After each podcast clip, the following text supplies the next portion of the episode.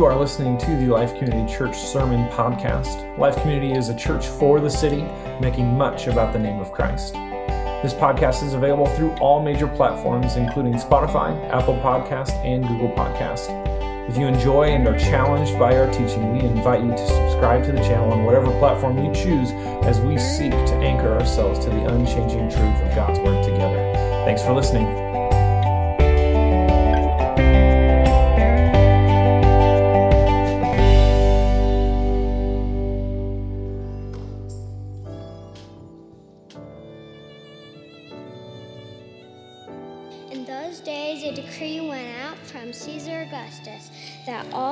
Should be registered. This was the first registration when Quirinius was governor of Syria, and all went to be registered, each to his own town. Joseph also went up from the town of Nazareth in Galilee to Judea to the city of David, which is called Bethlehem because he was one of the house and family line of David, to be registered along with Mary, who was engaged to him and was pregnant. While they were there, the time came for her to give birth. Then she gave birth to her firstborn son, and she wrapped him tightly in cloth and laid him in a manger, because there was no room, there was no guest room available for them. In the same region, shepherds were staying out in the fields and keeping watch at night over their flock. Then an angel of the Lord stood before them, and the glory of the Lord shone around them, and they were terrified. But the angel said to them, Don't be afraid, for look, I proclaim to you good news of great joy that will be for all the people. Today, in the city of David, a Savior was born for you who is the Messiah, the Lord. This will be a sign for you. You will find a baby wrapped tightly in cloth and lying in a manger.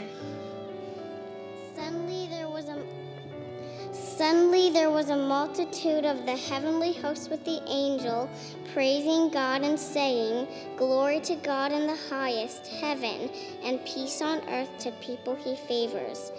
When the angels had left them and returned to heaven, the shepherds said to one another, Let's go straight to Bethlehem and see what has happened, which the Lord has made known to us. They hurried off and found both Mary and Joseph and the baby who was lying in the manger. After saying them, they reported the message they were told about this child, and all who heard it were amazed at what the shepherds said to them. But Mary was treasuring up all these things in her heart and meditating on them.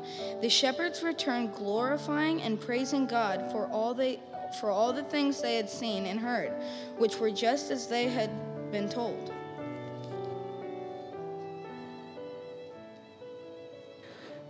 Amen. Can we give our readers, our kids, a round of applause? You guys are really close. There's normally nobody in that row normally. Hey, would you pray with me? Uh, Father, we come before you tonight uh, with loads of things on our mind and lots of things to do.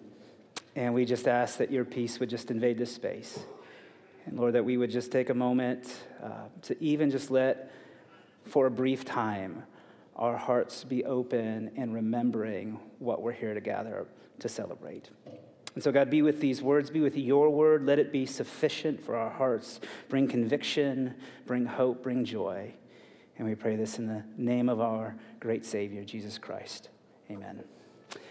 Well, good evening to everybody, and Merry Christmas to you and your families. It's great to have everybody gathered in here, all kids, all different ranges. What could go wrong? Uh, we'll just go with it. It'll be a, fun night.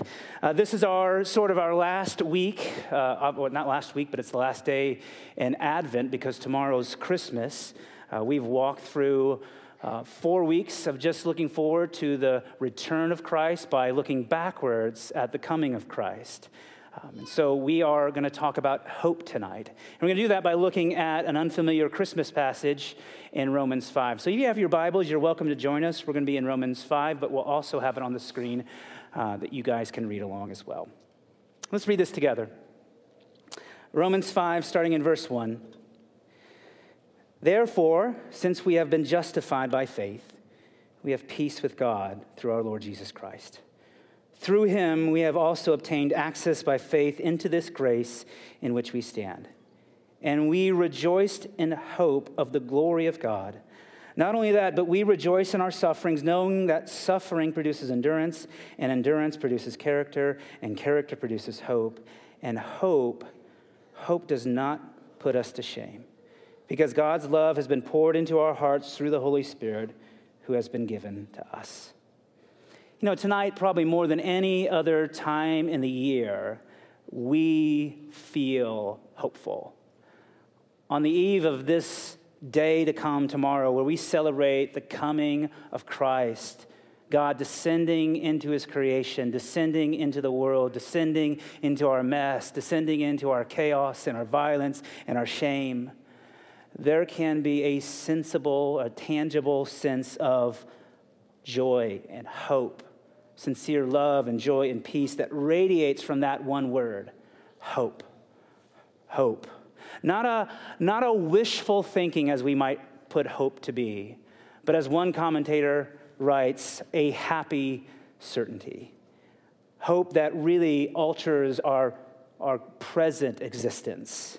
And I think it's our, worth our time this evening to kind of understand the difference between those two definitions. You know, there's a story of a small town that was about ready to be flooded because a large lake was going to be dammed up and make a, a larger lake. And in the months before that dammed, that lake was dammed, all the improvements of that town stopped and halted.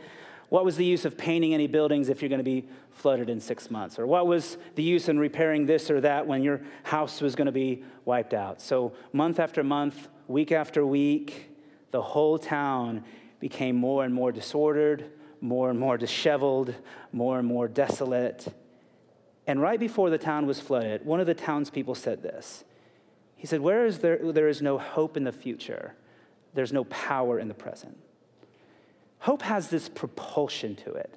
Hope sort of sends us forward into the unknown with a belief that there's improvement, there's contentment, there's peace. Hope is in the background of all the mundanes and the tragedies and the delights of our life. Hope, hope is the desire that often keeps us living. Hope is required for living. We hope, we need it. We yearn for it, we long for it, and because we desire it so much, it often becomes the pursuit that keeps us in bondage, that keeps us in shame, that keeps consistently making a fool of us. And you may say, well, geez, you, Steve, you're not so hopeful about hope tonight. That's weird. I am hopeful. But I want us to hear in this passage the truth that Paul wants to bring to us in the book of Romans where he reminds us that our faithfulness, those who are faithful, suffering can produce endurance, and endurance produces character, and character produces hope. And then he says this really intriguing phrase. He says, Hope does not put us to shame. Hope does not put us to shame because God's love has been poured into our hearts through the Holy Spirit that was given to us. Hope does not put us to shame. Hope does not disappoint. But yet, I, I think for many of us in this room, we bear the scars of what feels like a hope that did disappoint, a hope that did put us in shame. And so, if we're honest, we might hear Paul say this and we say, I don't believe you. What kind of hope are you talking about? Because I certainly feel shameful. Is this the hope that Paul talks about? You may think about this. From the moment of birth, from the moment of birth, there's always been the next great hope that's going to fix my life. You know, I was a kid, and many of the kids are sitting in here tonight thinking about Christmas Day, I remember thinking to Christmas Day with great hope that I was going to get all the toys that I ever really wanted. And I was going to be satisfied in them. I was going to get all these toys, all the G.I. Joes I've always wanted were finally going to be here, and it was going to be great, and I was going to be satisfied. But here's what happens I didn't play with a lot of them. And three hours after Christmas, I was sort of done. I was playing with a box. And then I got into school, right? You get going through school and you get into high school, and it's like, oh, here's what's I hope if she could just like me, right? If she could just look my way, if she would be my girlfriend, then everything would be set right. And then you get in high school, and then you're just like, if I could just get through school, right? I'm, if I could just get past this, if I get into college, that's where I'm to settle in. That's where I'm to feel right. And so I just got to get over it. And then you get into college and you just say, man, I hope, I hope I just get through this class. I hope I just get through this year. I hope that I can just get to graduation. I hope I just want to get into my job. And then you get your job and it's like, oh, well, I hope I get a promotion. And then you get in life and you just think, ah, oh, I need to get married. I hope that marriage will be what makes me right. Marriage is going to fix everything in me. Marriage is going to make me complete. And it doesn't. And then you go, oh, kids, kids, uh, kids. And you think, this, Lord, this is my hope. This is what's going to make me right. This is what's going to bring wholeness. And then it just keeps moving. We are a people with great hopes. You know, the other day, my daughter, both of them came home with these plastic charm necklaces that my mom and dad gave them that my sister wore when she was a kid. They're just this plastic chain with charms of different symbols and pictures that represent certain things. And I just found that that picture of a charm bracelet in some way describes us. Aren't we just a people that are collecting and hoarding various hopes that failed us? Aren't we just a people who have the scars that we hold on to of past desires that we were hopeful would give us peace? The scars of failed relationships and the scars of failed marriages, even. Aren't we a little like a charm bracelet where we're chained to all the failed hopes from our past? And so, how can Paul say hope doesn't put us to shame? How can he say that in light of everything I hope for, seemingly has? That in fact, all of the things that I've hoped for have probably increased my hopelessness. It probably won't surprise many of you who are here today that the answer to our hope problem is in the one who came to earth and lay in Bethlehem. Would you turn with me to Psalm 33? If you can, it'll be on the screen. I'm going to start in verse 13. It says this The Lord looks down from heaven, He observes everyone, He gazes on all the inhabitants of the earth from His dwelling place. He forms the heart of them all. He considers all their works. A king is not saved by a large army. A warrior will not be rescued by his great strength. The horse is a false hope for safety. It provides no escape by its great power. But look, the Lord keeps his eyes on those who fear him, those who depend on his faithful love to rescue them from death and to keep them alive in famine.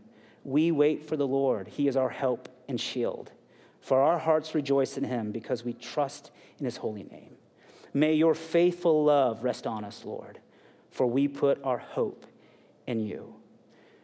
It's been our custom in this series as we look at the arrival of Christ to refresh in our hope for his return that we look through a psalm. And so we're looking through Psalm 33 today, that's often prescribed in authorship to King David. And David, doesn't David just has a way of speaking towards us in our lament. Like David just has a language that speaks for our hearts. David can put words to my feelings. Psalms just do that. And Psalm 33 richly displays this idea of a hope that is well placed. And so David gives us this picture of God looking out over the world, sitting over his throne, ruling and reigning over his creation, and his eye catches the foolishness of man. He noticed the king that puts his great hope in his armies, and the warrior who puts his hope in his strength, and the horse, which would be a symbol of the most technologically advanced war machine of the time. God sees men and women putting their hope in them as foolish, hope in that power. Everywhere that God looks, it seems that David writes, God looks at a humanity that is putting their trust and hopes in things that will ultimately fail them.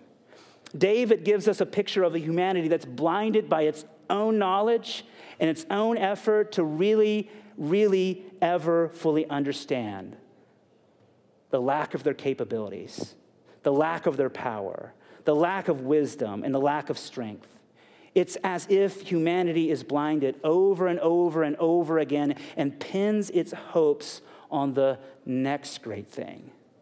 That this will be finally what settles me. This will be what brings wholeness and peace. This will be what shows my rightness. And in light of these words from David, might we think back to the charm bracelet life of failed hopes? where we carry all these scars of lost hopes that put us to shame, that disappointed, that the next great thing. And can we be so honest to consider what the common denominator is in all of those hopes? All of those hopes have a common thread. The only thing that is consistent in my failed attempts to find true hope is me. It's us. It's we we are the center of our failed attempts for hope. We are the source of our failed attempts for hope. And so, can I, as, as gently as I can push these words from David onto us, that we could hear the words of David that says, It's foolish, it's madness. The reason why all your hope has proved to be hopeless is because you were in it. And that is the good news that we're here for tonight. That is the reason why we celebrate. Our celebration has everything to do with our inability. David continues in this song. He says, But look, the Lord keeps his eye on those who fear him, those who depend on his faithful love to rescue them from death and to keep them alive in famine. We wait for the Lord. He is our help and shield. For our hearts rejoice in him because we trust in his holy name. May your faithful love rest on us, Lord, for we put our hope in you. David says, Look, you could, you could write it as, as now hear me, listen to me. None of those great things are going to work. None of those armies are going to hold. None of that strength is going to be able to sustain you. Don't put your hope in your leadership. Don't put your hope in your title. Don't put your hope in your position. Don't put your hope in your charm. None of those things last. Here's what David says But fear the Lord, rest in his faithful love, wait on his provision, trust in his name. You see, hope does not put us to shame. Hope does not put us to shame but what we put hope in does. What we put hope in does. And the tapestry of our lives have shown us time and time again that I'm really good at being hopeful, but I'm terrible at finding it. And so we consistently find ourselves in a place where things didn't go the way we wanted them to go. They didn't turn out like we hoped they would turn out, nor did they bring the type of satisfaction that we wanted them to bring. Our hope turns to hopelessness. And so, as hear me, as appalling as this may sound to you, I want you to know that hopelessness, that our inability to find real hope, is actually a grace from God. It is His grace. As terrible as it sounds, hopelessness is for our good. It is a grace from God because your hopelessness is the only place that true hope births from. G.K. Chesterton, who's a pastor, he wrote this long ago. He said, Hope means hoping when things are hopeless or it's no virtue at all. As long as matters are really hopeful, hope is mere flattery or platitude.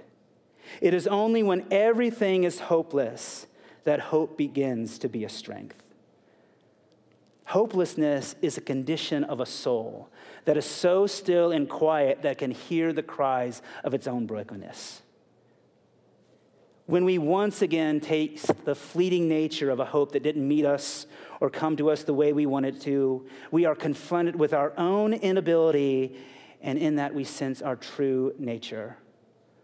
Hopelessness puts us face to face with our own inability, our own lack of control, our pride, and it is a grace from God that we taste that.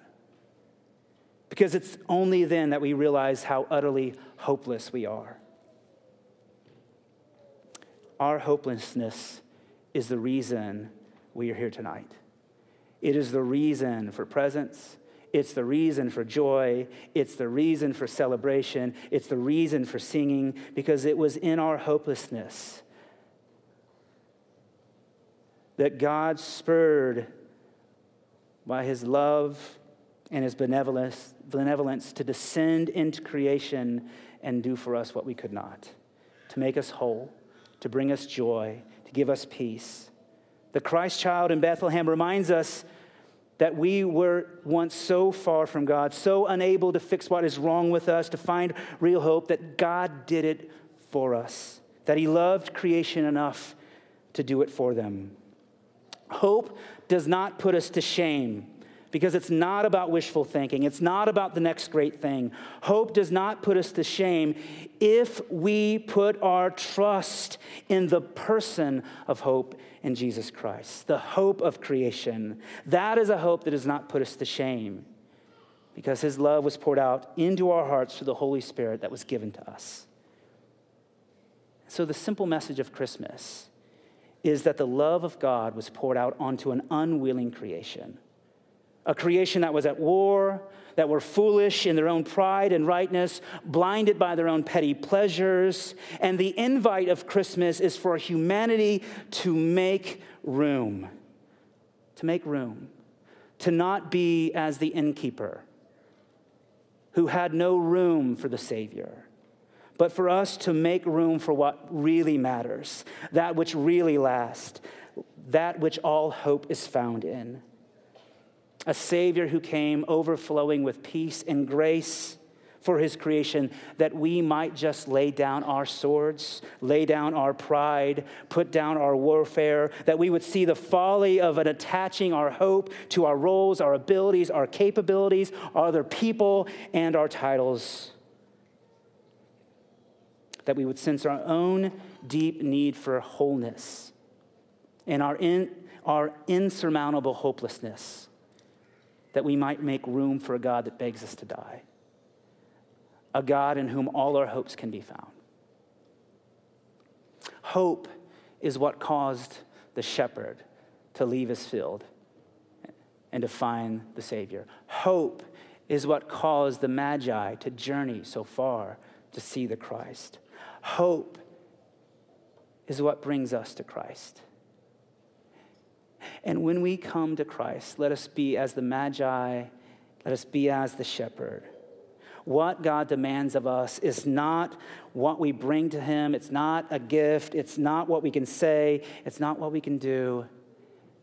It's simply that we come and adore. That we would come and adore a God that came into our mess, into our violence, into our sh- shame, and said, I'm enough and that we rest in His grace, and that we realize that the only thing I need to be is His. That is the hope of Christmas. It's a hope that's outside of me. It's a hope that I can't earn. It's a hope that I can't myself fix or find. That is why we gather tonight. That is what we rest in. That is what we find joy in. Let's pray. Father, we just come before you tonight uh, as a people who are hope seekers. And we have pursued hope in every avenue that has been presented to us. And Lord, if we're honest, we know that none of that has been satisfying. So tonight, Lord, I just beg that you would help us to see that it is the grace of hopelessness that brings us true hope. that we would see that the answer for what's plaguing us is not within ourselves. It came as a child in Bethlehem. And so, spur our hearts, Lord, refresh our joy as we consider and celebrate the coming of our King. And we pray this boldly in the name of Christ our Lord. Amen.